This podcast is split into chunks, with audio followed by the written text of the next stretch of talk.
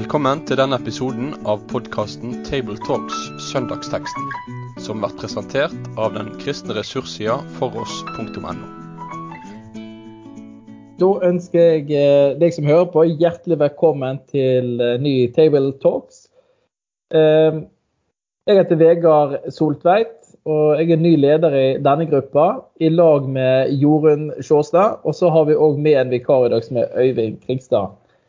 Og vi skal prate sammen om en tekst fra Markusevangeliet kapittel 13, og det er den sjette søndag i åpenbaringstida. Jeg tror vi begynner med å lese teksten. Da kan jeg gjøre oppmerksom på at vi har en litt lengre tekst enn den som er vanlig i kirkeåret. Vi begynner i Markus 13 og fra vers 14, og så leser vi til og med vers 27. Når dere ser det motbydelige som ødelegger, står der det ikke skulle stå. Forstå det, den som leser. Da må de som er i Judea, flykte opp i fjellene. Den som er på taket, må ikke gå ned og inn i huset for å ta med seg noe. Og den som er ute på markene, må ikke vende hjem for å hente kappen sin. Ved den som venter barn, og som gir bryst i de dager, og be om at det ikke må skje om vinteren. For i de dager skal det komme en trengselstid som det aldri før har vært. Gud i begynnelsen skapte verden og til nå, og som det aldri mer skal bli. Om ikke Herren forkortet de dagene, vil ikke noe menneske bli frelst. Men for deres skyld, som han har utvalgt, har han forkortet de dagene. Om da noen sier til dere, se her er Messias, eller se der er han, så tro det ikke. For falske messiaser og falske profeter skal stå fram og gjøre tegn og under for om mulig å føre de utvalgte vill. Vær på vakt, jeg har sagt dere alt på forhånd.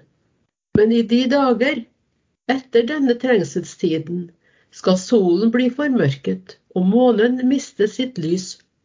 Stjernene skal falle fra himmelen, og himmelrommets krefter skal rokkes. Da skal de se menneskesønnen komme i skyene med stor makt og herlighet. Han skal sende ut englene sine han skal sende ut englene og samle sine utvalgte fra de fire verdenshjørner, fra jordens ytterste grense til himmelens ytterste grense. Det er dagens eh, tekst. Og så er det noen lesetekst òg, som vi skal komme inn på etter hvert. Jeg kan bare si til å begynne med hva det er. Da er det fra Det gamle testamentet, ordspråkene, kapittel 4, vers 18 27. Og Johannes' åpenbaring, kapittel 22, vers 2 17. Vi kommer litt inn på de. Men vi tre skal altså snakke om denne teksten. Ganske heftige ord, men hvem, hvem er vi? Skal vi ta en liten presentasjonsrunde før vi gyver løs? Øyvind, du kan begynne. Du, du er vikar i denne gruppa. her. Ja, jeg gjør det. Takk for at jeg kan være med som vikar. Øyvind Kringstad.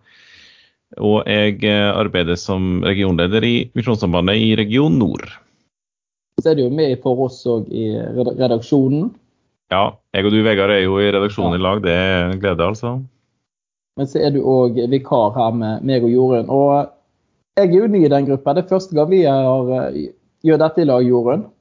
Ja, jeg har bare hatt en annen gruppesammensetning tidligere. og Der uh, har jeg trivdes godt. Nå håper jeg det skal bli spennende å snakke med dere. Uh, jeg jobber til daglig som redaktør i Logos Bibelleseplan, og er fulltidsansatt på Bilselskapet. Og jeg heter som sagt Vegard Soltveit og er med i redaksjonen i For oss og jobber som, til vanlig som generalsekretær i Den norske Israelsmisjon. Så det er oss tre, da. Um, første gang jeg er som gruppeleder, og jeg har gleda meg til å være gruppeleder på Table Talks, og så ble jeg litt skremt når jeg så dagens tekst. For det er jo ikke en tekst vi tar opp eh, gjerne som blir tatt opp oftest, kanskje. Nei, det, altså Den er jo ganske lang. Du nevnte jo det i starten, Vegard, at eh, den er jo faktisk litt ut, utvida i forhold til hva som de, er det vanligste i kirkeårets tekster, kanskje iallfall. Um, og det må jeg bare si på forhånd her at vi kommer jo ikke til å komme innom alle ting uh, her. Man er nødt til å gjøre et lite utvalg. Um, og jeg skal innrømme at for min del så er det her ikke emner eller ting som jeg i alle fall i detalj har um, på en måte sett veldig mye på. Det har alltid vært en del av mitt trosliv. og vi bekjenner jo i trosbekjennelsen i slutten av andre trosartikkel at Jesus skal komme igjen for å dømme levende og, døde, levende og døde. og Det er jo litt av det som er innpå her. Men, men, det er jo likevel en jeg vil si at det er en, en beskjeden del av ja, hva en vanligvis hører mye om. Men Jorunn, ja. vi, vi litt og begynner med at um, kanskje var det mer av dette før? Disse tekstene? Det kan kanskje bero litt på hvilket miljø du var i. Enkelte miljø har vært veldig flink, eller kanskje litt for flink til å tatt opp sånne temaer.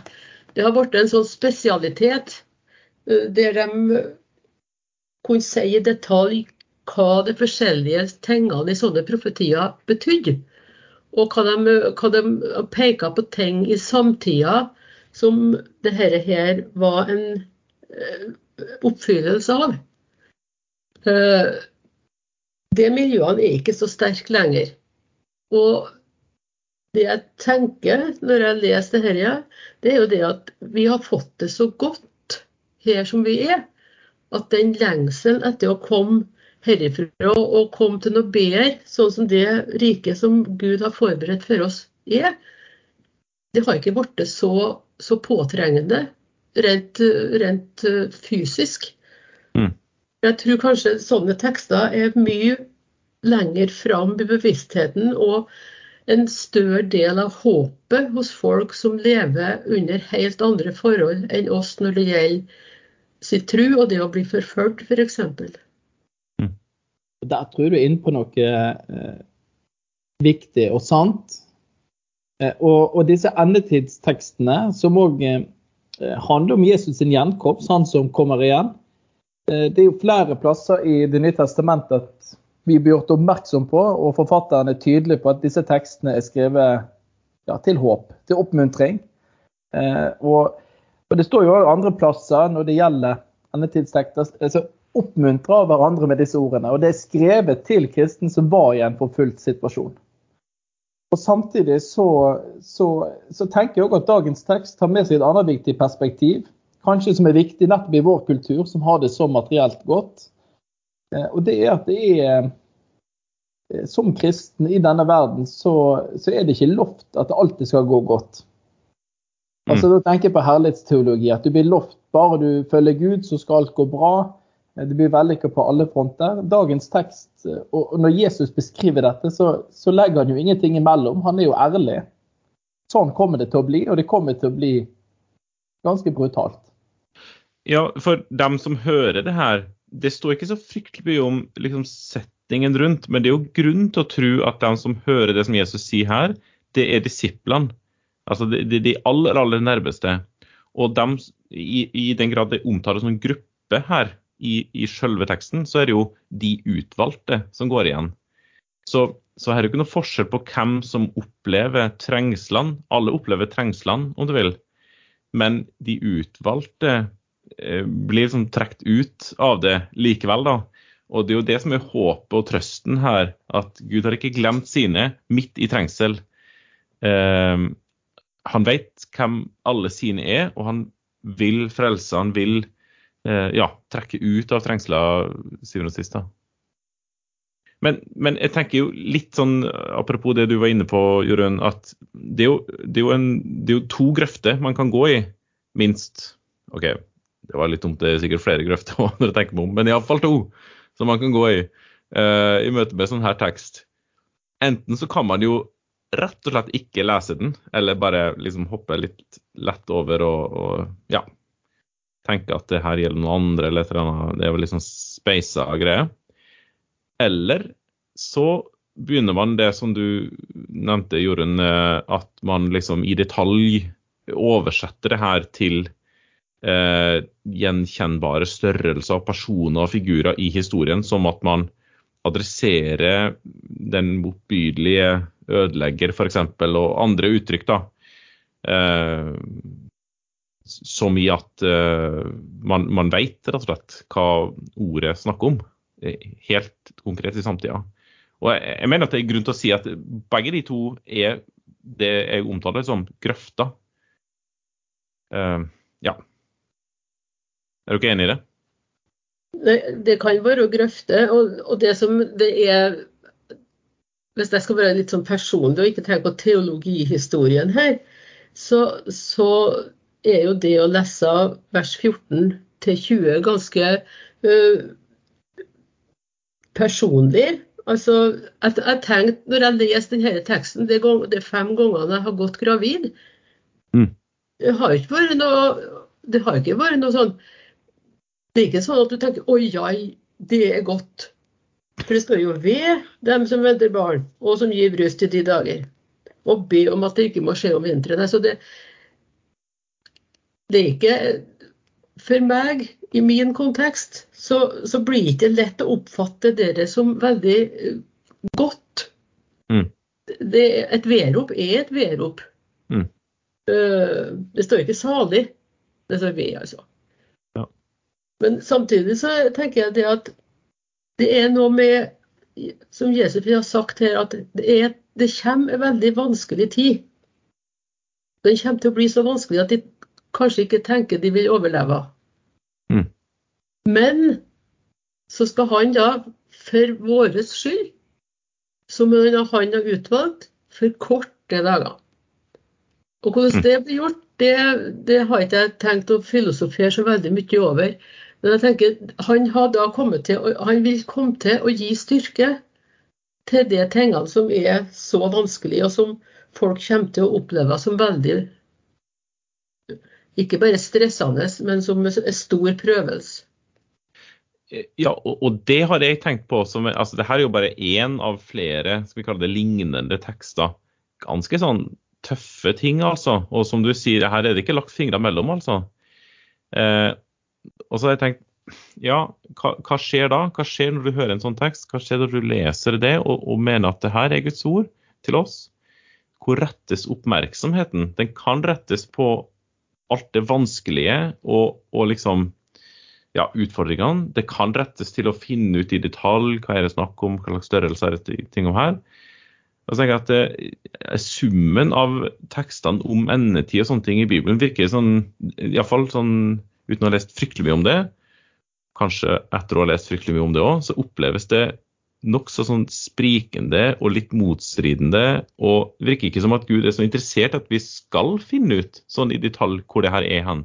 Men poenget er hele tida å bli klar for det, og kjenne igjen endetida når den er der.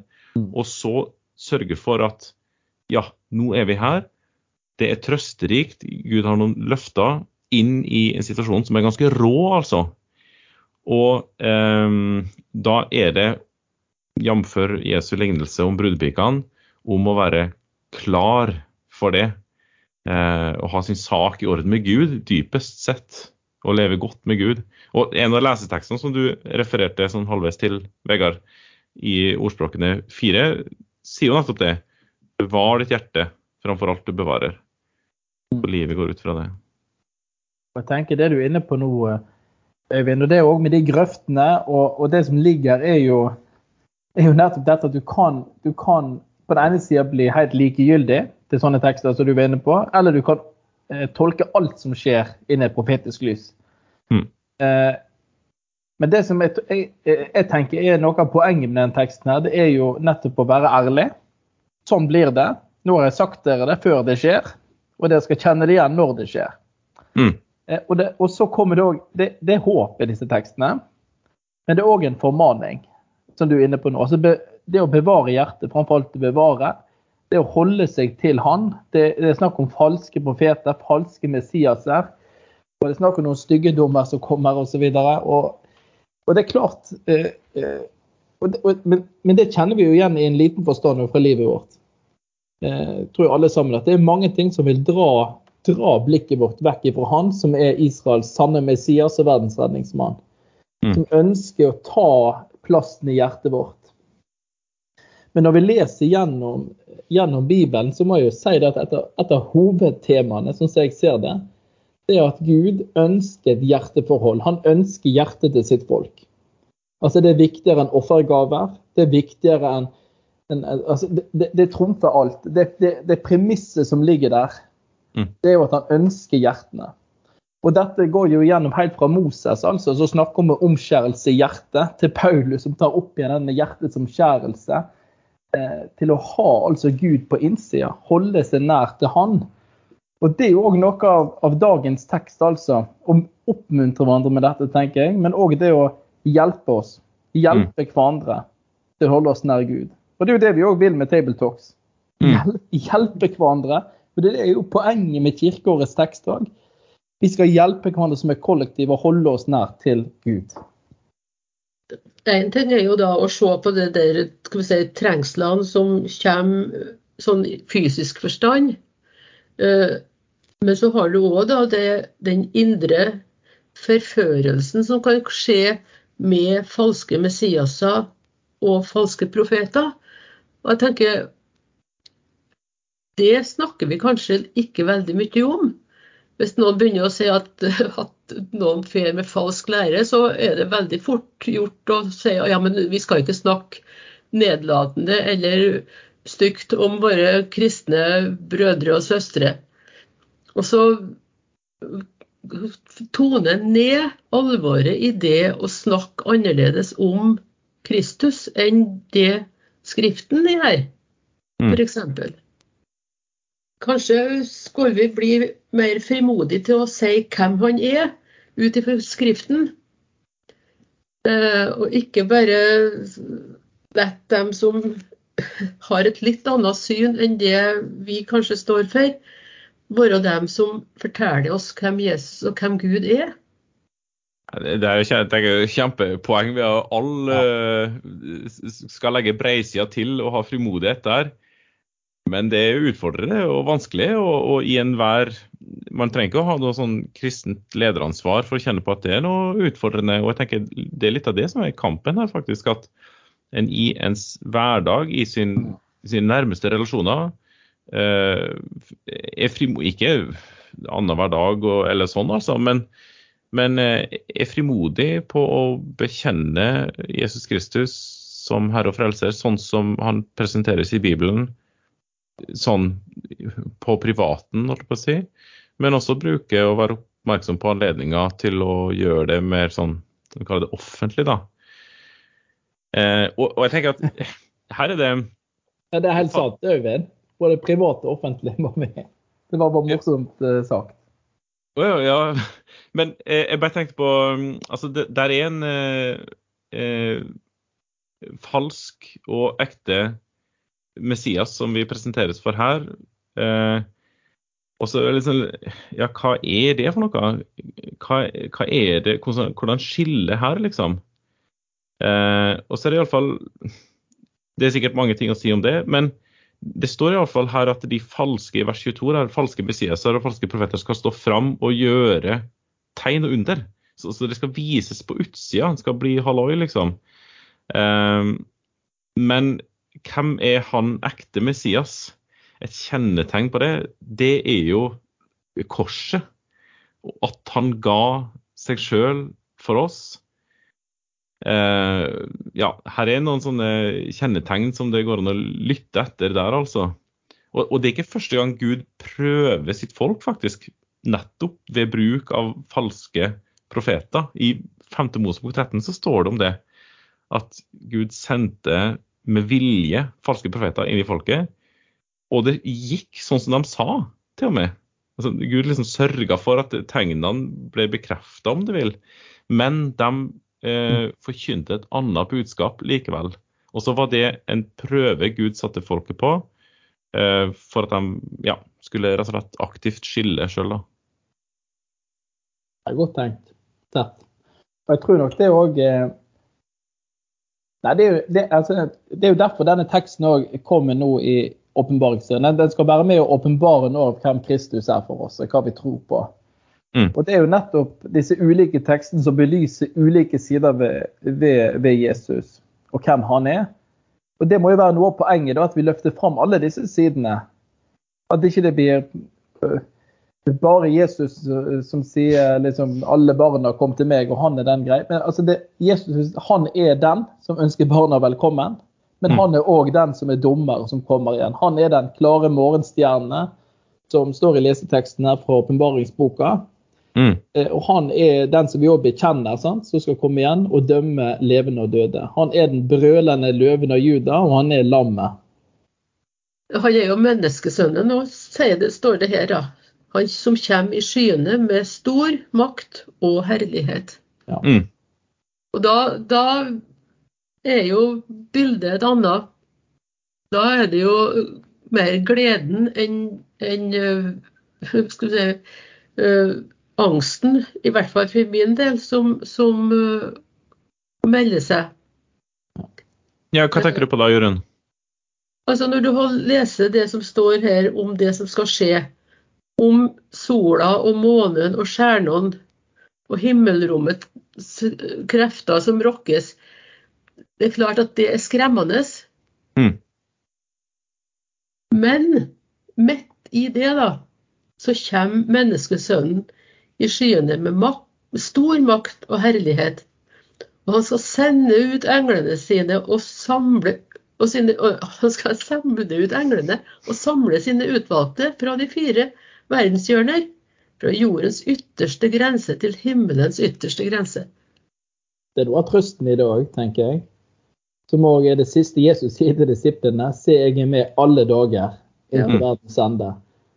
Og, og, og, og det må jo jeg si er noe fantastisk. Nå har jeg vært på noen sånne grill, grill en kristen med, i Bergen, på Amalie Skram videregående rett før jul. Og Der var det eh, elever i tredje klasse som, som spurte en del om dette med lidelse. Hvordan, kan, ja, hvordan går det an, og det som har så vondt i verden og sånn. Og, og det som bare blir mer og mer takknemlig for, for Gud, det, det er altså at han er en som går med gjennom trengsler, gjennom det vanskelige. Og det er jo òg i den store trengselen så kommer han, altså. Mm. Eh, Men det gjelder òg i det vi opplever nå i, i våre liv. Det kan være små og store ting vi har som er vonde, som kommer. Sykdom, eh, pandemi, eh, urettferdige ting eh, som kan skje. Eh, Så har vi likevel en Gud, og vi har en, Jesus som, som går med oss. Altså lidelsens vei. Og her er det også, sånn som Jorunn er inne på helt nydelig, i, i trengsler, når alt dette rokkes ved, så kommer han. Det er stort, da. Ja, det er jo det er jo fantastisk. Det er en ting til som jeg tenker som viser oss litt om hvor stor Gud er i denne teksten. Og det er det som, som er i den første halvdelen der om at eh, Gud i begynnelsen skapte verden. Og så avvikles den, den verden.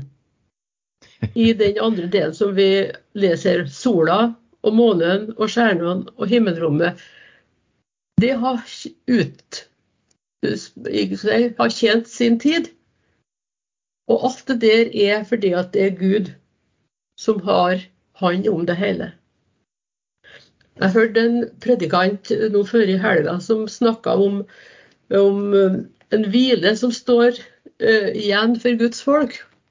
En sabbatshvile i Hebreerbrevet 4.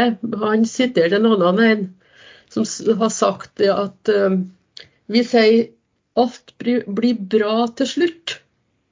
Og er det ikke bra, så er det ikke slutt.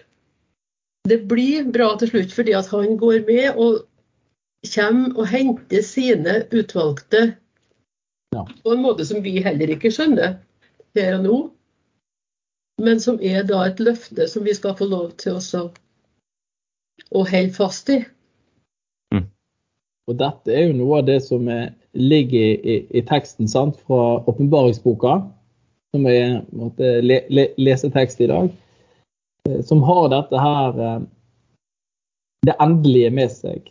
Når vi er altså i det nye Jerusalem, det er fornya jord og himmel og alt. Og det er livets vann og livets tre, og han står der, han som er Davids rotskudd og ett, den klare morgenstjerne. Og så står det sånn i oppbevaringsboka at ånden og bruden, altså, de sier da kom. Eh, en roper, altså den lengselen kom. At han Mm. må komme med dette riket, med dette fullendte.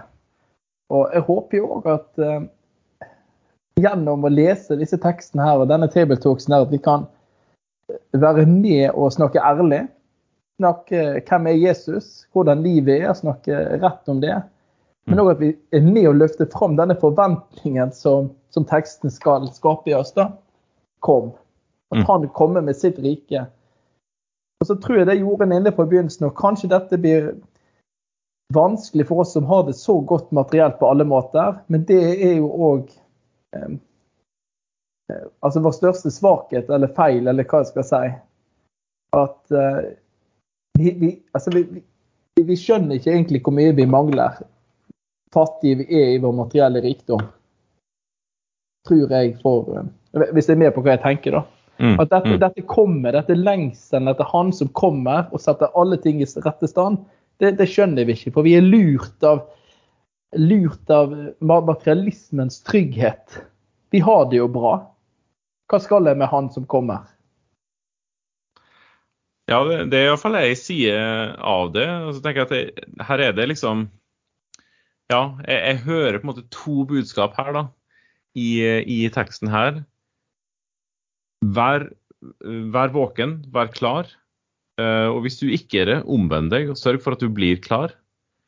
Eh, kom til Jesus, bli hos han.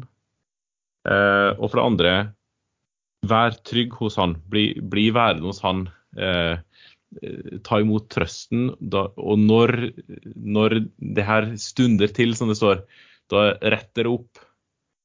Eh, og ha frimodighet i møte med nettopp de vanskelige tingene og trengsler og sånn. Men um, for den som hører til og for, hos Jesus og for eier dette håpet her, så er det helt uh, råe ting, altså, i møte med det. Det tenker jeg òg. Og skal vi gå mot en avslutning, så, så tenker jeg noe på, på det alvoret også som teksten har med seg, som du er inne på, Øyvind. Nettopp dette omvendelsesbudskapet òg. Og det ligger inne i, i leseteksten også, og i hovedteksten òg, dette med at han, han kommer virkelig igjen for å dømme levende og døde. Han er alfa og omega, står det i åpenbaringsboka. Og han kommer for å dømme og gjengjelde hver en. Og samtidig i den teksten så står det også noe med de som har fått sine klær vasket reine. Og det er jo det som er nåden, og det som er evangeliet, og det som er budskapet. Eh, Og det vi ønsker å formidle for oss, det er jo at nettopp han har kommet for oss en gang for alle. Han har gitt sitt liv for oss. Han ble gjort til synd for oss, og det betyr at vi kan stå rene, rettferdige og verdige på denne dagen. Og derfor holder vi jo på med dette. Ja, det er det. det er virkelig sant. Jesus kommer igjen om vi vil det eller ikke, om vi har materiell rikdom eller ikke. Altså, det, er, det har ingenting å si. Dette kommer. Mm. Og da gjelder det bare én ting, og det er å kjenne Han som er den sanne Messias. Med det sier vi takk for følget for denne gang. Finn flere ressurser, og vær gjerne med å støtte oss på foross.no.